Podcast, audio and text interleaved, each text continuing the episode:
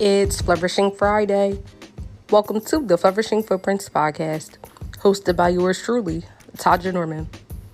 Today's message is don't claim to want the real, but be satisfied with the fiction. Stop settling for less when what you really want is out there. If you want the real thing, then live as if you deserve it. Stop welcoming counterfeits into your life because that's pushing away your true desires.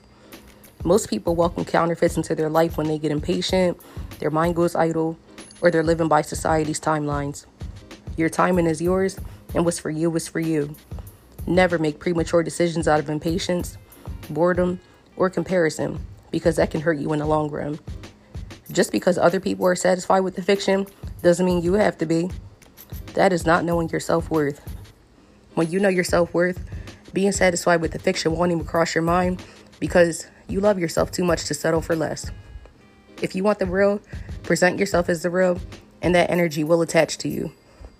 When you're satisfied with the fiction, nothing good comes from that because counterfeits only hinder your desires from coming to you.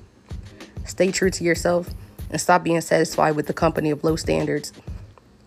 My self care flourishing fact for today is that the more you become satisfied with the fiction, the more you're pushing away a better quality life.